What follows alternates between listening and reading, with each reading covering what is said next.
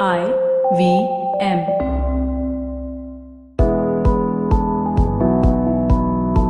Hello and welcome. This is Govindraj Jethiraj presenting to you the latest segment of Business.next on Bloomberg Quint. I'm delighted to be joined by Hap Klopp, the ex-president and founder of North Face, a brand that needs no introduction in most, if not all, parts of the world. It's always interesting to find out what drove the brand, the creation of brands like this and products which formed an integral part of lives but also came at a time when these demands were not felt, nor created, nor really existed.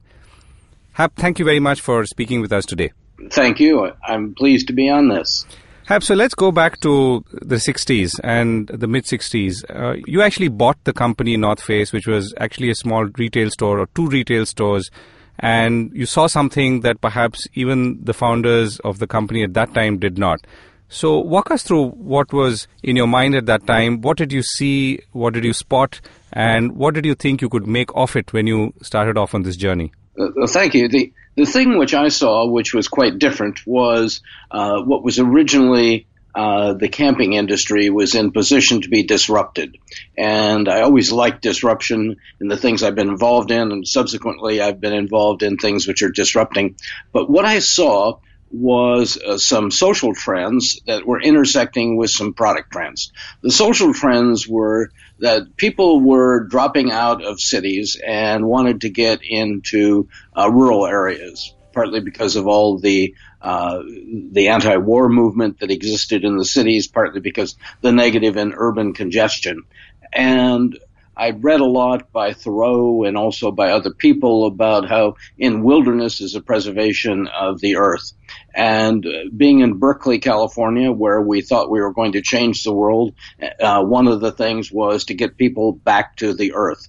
So as a result of that, I was looking for an opportunity to be able to be associated with that general market. What I realized was that people were not going very far into the wilderness because things were too heavy. So I conceptualized the idea that if you could lighten the load of what people carried to go into the wilderness, then you would be able to facilitate them moving much further. And so what I looked for was disruptive materials that would allow us to accomplish that. And what I found is that there were products that were excess military products at that time. There was aircraft aluminum, which we turned into tent poles and pack frames. There was parachute cloth, which we made into sleeping bags. We made it into tent tops and into some very funky clothing. And in doing that, we lightened the load that people carried by about fifty percent. And people suddenly started going miles into the wilderness, not hundreds of feet. And also women joined the activity because it was no longer a beast of burden act. And as a result of that, we created what started out to be something which was uh, later called backpacking. Now, the stores I bought were ones that were into skiing. They had a very good, they had the name, The North Face, which I thought was wonderful. And it provided us some short-term cash flow uh, because we sold not only our own products, which we made, but other products. Because we didn't know how long it was going to take for people to understand the concept of what we're doing, because the product adoption cycle always is unpredictable. So what we said is we have to have money to go to the store every day, so we would use the stores to be able to get there. Now, interestingly, in terms of disruption, uh, we were one of the first companies that were in consumer goods to have both wholesale sales and our own retail stores, now called omni-channel. So from the very get-go, what we did is we had a catalog, we had stores, and we had wholesale sales of these novel products. Right. So let me go back to the material. How did you chance upon the fact that you could actually get get material or use material that were really being used by the armed forces at that time, and that would be the material that would actually help you? Well, it, it was a combination of things. First of all, I was from Spokane, Washington, uh, where I grew up, and what you did in your spare time was go to the out of doors. So I had a pretty good sense of what good product was and what bad product was. Uh, that coupled with the fact that I then went to university at Stanford, and many of the people that I worked with at Stanford were involved in research for the military. So in talking with them, and frankly, it wasn't serious talk, it was more over beers at the at the local pub while we were working, uh, we talked about, you know, what could these things be used for? And I keep saying, you know, we don't need this military effort, but, you know, we have a great industrial complex there. How can we convert these things over? And somewhere, one of those days, the ideas popped up of uh, here were these materials, and the fact that they'd been produced in such quantity made them now commercially viable in terms of price. Right. And and tell us about some of the initial challenges. I mean, you did mention that there was time, it did take time for the product to acquire some sort of acceptance and reach, but tell us about the early days. Well, the early days uh, were one where I believed you should have the best people. And if with the best people in your team, you'd be able to make the best company over a long term. I, I had had a problem with that in that many of the best people that I found had no business training. And so what I concluded was that we needed to do about three things. We needed to bring in the best team. Then I needed to train them about business. I had a Stanford M B A. I had run a family company for a number of years uh, while I was in school. Uh, it was not a large company, but it was doing about twenty-five million dollars in sales, doing wood products and windows. So with my background, I thought I could train people. And Berkeley was a place that was attracting a lot of people who were interested in either the out of doors or dropping out or interested in uh, design and film and whatever. So I brought that team together. And then my second thing was, what is this going to be all about? And I believed it was about building a brand that was endurable. And a brand to me was never a logo or was never a tagline. It was uh, it was the D N A of the company. So if you could find the D N A of the company, then everybody consistently and persistently would act in the same way. And that is how you build a brand, because a brand is like coral.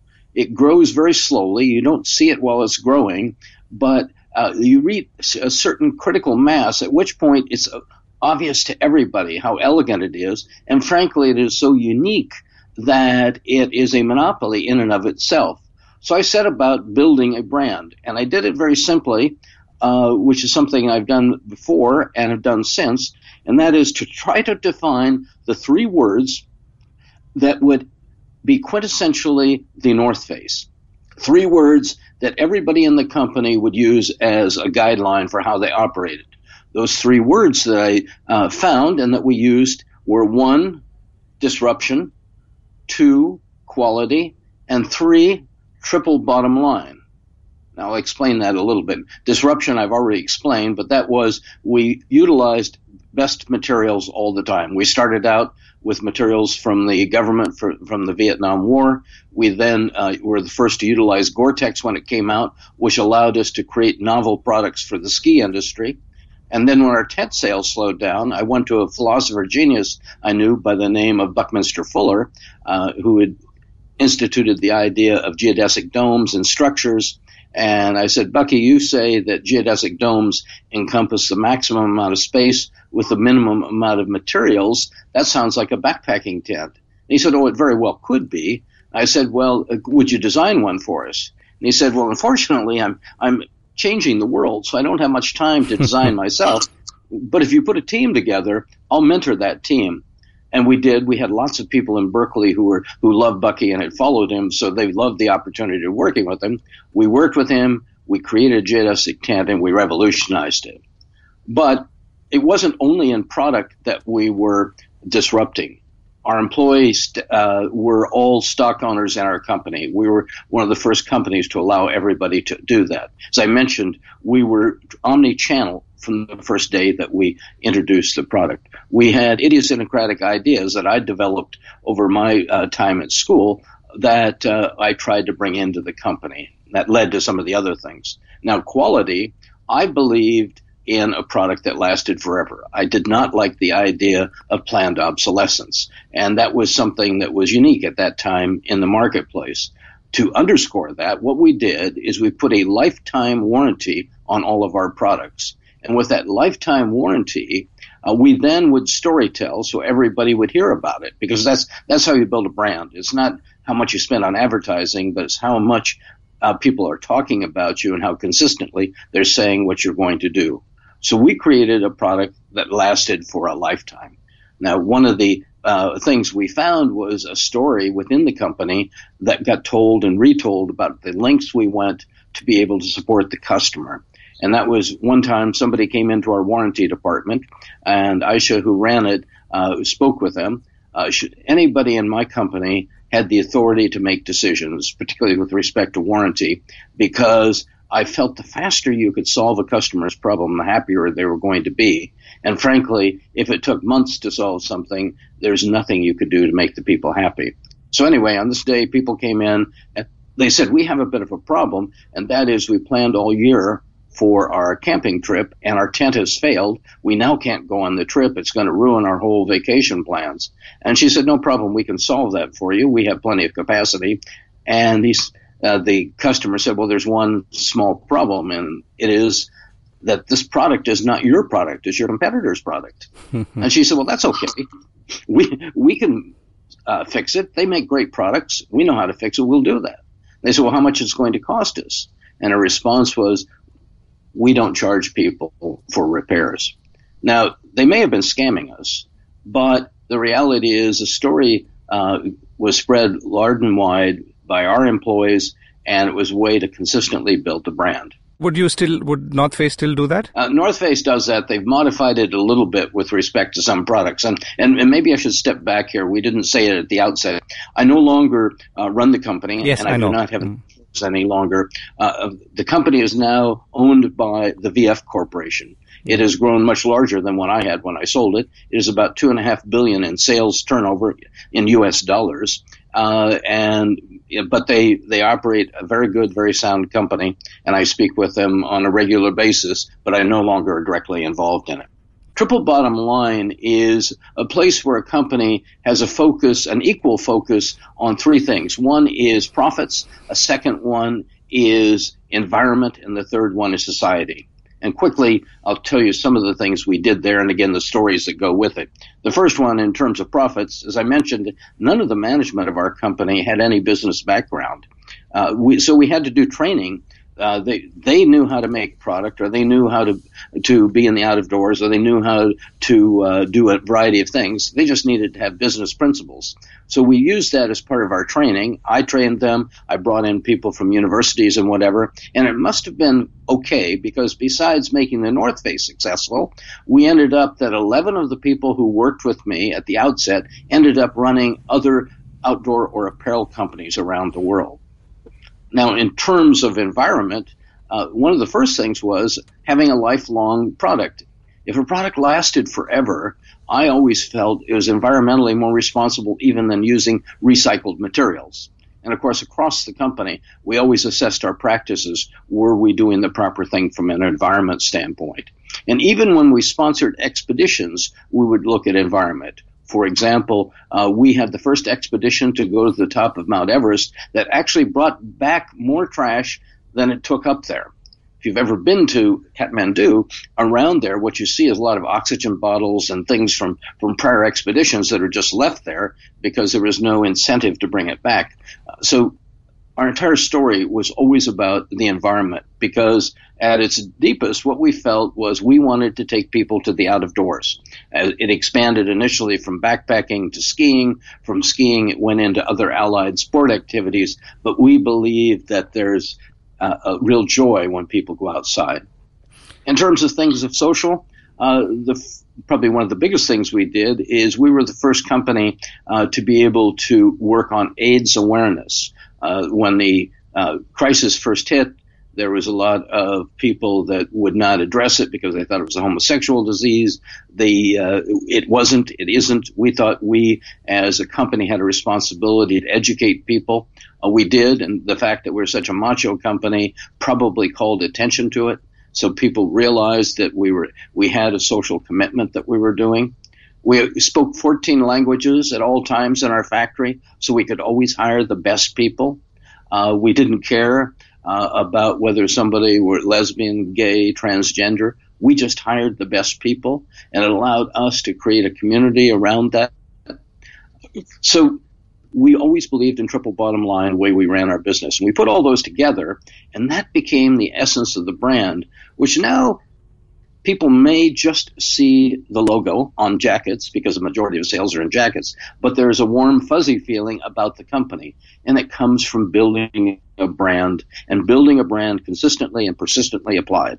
So if we were to go back to the early seventies now, you know, so after you took over the first store and then you started growing, tell us a little bit about, you know, the initial, uh, the distribution strategy that you used and how did you, you know, grow? And at some point, obviously, the growth must have compounded. So if you could walk us through that phase too. Sure. There, there were three or four elements to it. The first one is that we took over some stores, but we immediately added one store in Berkeley where the half, front half of the store was selling. The back half was actually our manufacturing facility. So when you went into the store, you could see us manufacturing the product.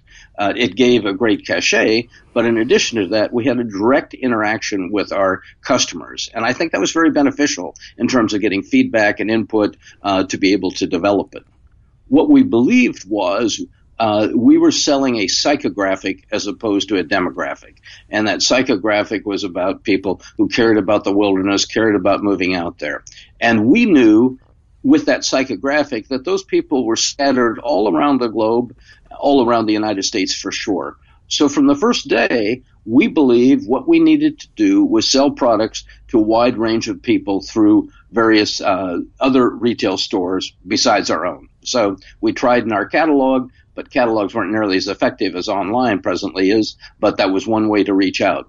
We then set up a, a division of sales where we went and contacted sport retailers all across the United States, and uh, a lot of them looked at us rather curiously because our product cost probably triple what anybody else's cost at that time, uh, but we, we set about selling that. And because we had our own stores generating cash, we were able to uh, wait while those customers started picking up on what we were doing. Now, our growth was exponential, but that always happens with an early stage company because you start with such a numerically low base.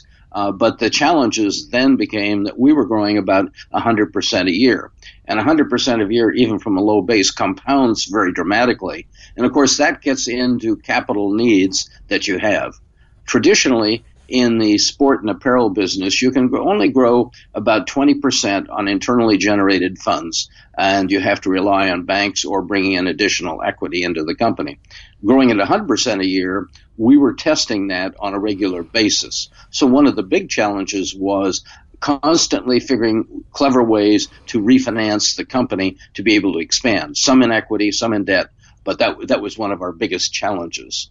The the second challenge that we had was trying to build a factory that would scale that way. Initially, all of the production was done in our own facilities. So we went from the back of the store to about a five thousand square foot facility, then to a twenty-five thousand square foot facility, and we were constantly moving, setting up, and and in all reality, we weren't great at teaching people how to sew a product. So we had to bring in experts uh, that were good in sewing a product.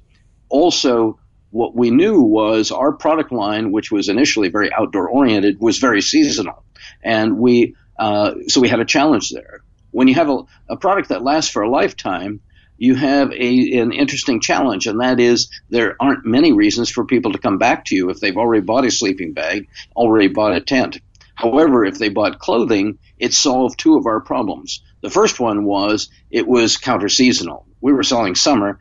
Jackets and outerwear is obviously fall, and so we were able to balance that out. The second one is people oftentimes have more than one jacket. Maybe they have three, four for different conditions, so we could bring those happy customers back to us. So we were pushed into producing different products at the same time, which was manufacturing much more complex, but hidden in that problem was also the great opportunity that exists right now, which was clothing, where particularly outerwear, where people would buy again and again and again. Right. And and what would, in your mind, be the most significant challenge you faced, particularly in the early years? Well, besides financing, because of the rapid growth we had, the, the biggest challenge that we had was making sure that everybody was operating in the same way so that we didn't have people um, moving at counterpoints to one another.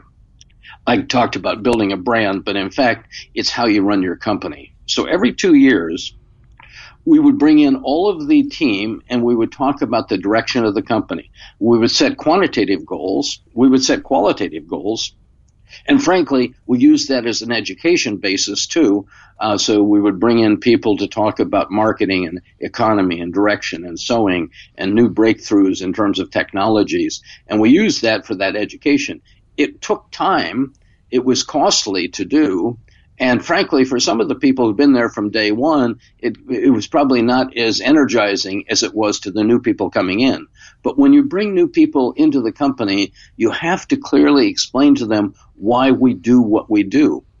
And at the end of those meetings, I would say the same thing. It was every two years, but I would, it was very novel to the new people, old to the old people. But I would say, I hope we are so clear with what we've decided here that some of you leave the company. And I say that not because you aren't great people, because we wouldn't have hired you if you weren't great people. But you may have different ideas than what we want. We can only operate with one culture and one direction. If you have different ideas, those ideas are not going to be reconsidered for two more years. So if you if you can't wait, then we'll help you find another company that embraces those ideas, because we have to operate consistently and directly.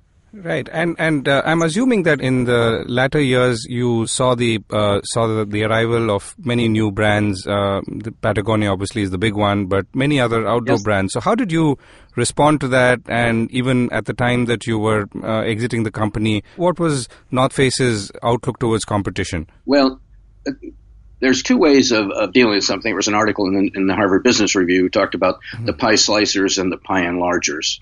Uh, it's not very academic the way it was saying, but it was a great article. Uh, pie slicers are sort of Malthusian in their thinking. They believe that the, the market is finite and everybody fights for their own shares. We believed in the pie enlarging, which was if we created something which was new, there would be a larger market and everybody could share. We would all thrive that way. And towards that end, what I did was find a quote from uh, Rudyard Kipling. It was in the Mary Gloucester. And I got that, had it done in calligraphy, and put it on the wall of our design department. And, and the quote went something like this. They copied all they could copy, but they couldn't copy our minds. And we left them sweating and stealing a year and a half behind. Our belief was, rather than put money into lawyers to try and fight patents, or rather than putting money into uh, trying to overwhelm the customer, what we would do was embrace change, embrace novelty, spend money on design to be innovative in such a way that we would expand the market into a variety of areas. And that's one of the reasons that we brought in the Gore-Tex material, because it created a function that had not existed in the marketplace before. It created something that was both waterproof and breathable, and it allowed us to create an entire new range of products that we had.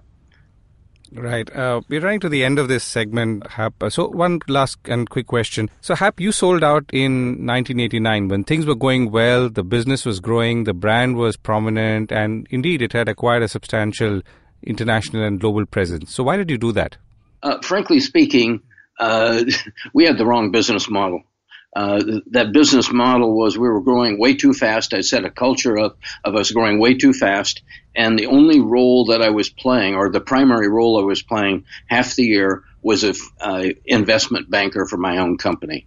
I got into the business because I loved the outdoors. I loved creating product. I loved innovation. I loved uh, educating people on growth and whatever. Uh, but we were growing so much that the demands of my time resulted in me constantly refinancing the company, bringing in new investors, working with the banks all the time. And that was not what I enjoyed. And uh, as one of my board members once said to me, he said, you know, Hap, uh, you said when it wasn't fun anymore, you were going to leave. He said, it doesn't look like you're having fun doing it. And I said, you know, Clyde, you're right. Uh, maybe I'll just go ski. Hap Klopp, thank you very much for speaking with us. Thank you. Don't forget to tune in on Bloomberg Quint dot com or I V M Podcast app for the latest edition of Business dot next podcast every week.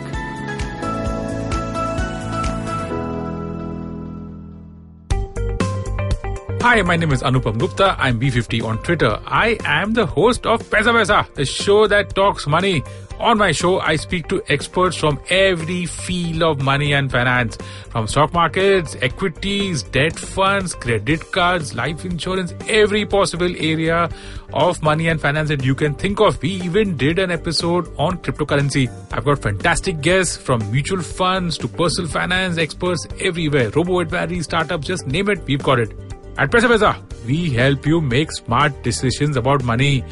You work hard for money. Now make your money work hard for you.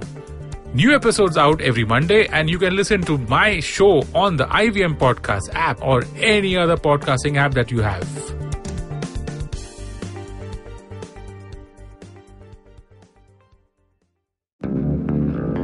Did you know that Parsis in Mumbai, instead of being left at the Tower of Silence after they die, are now cremated?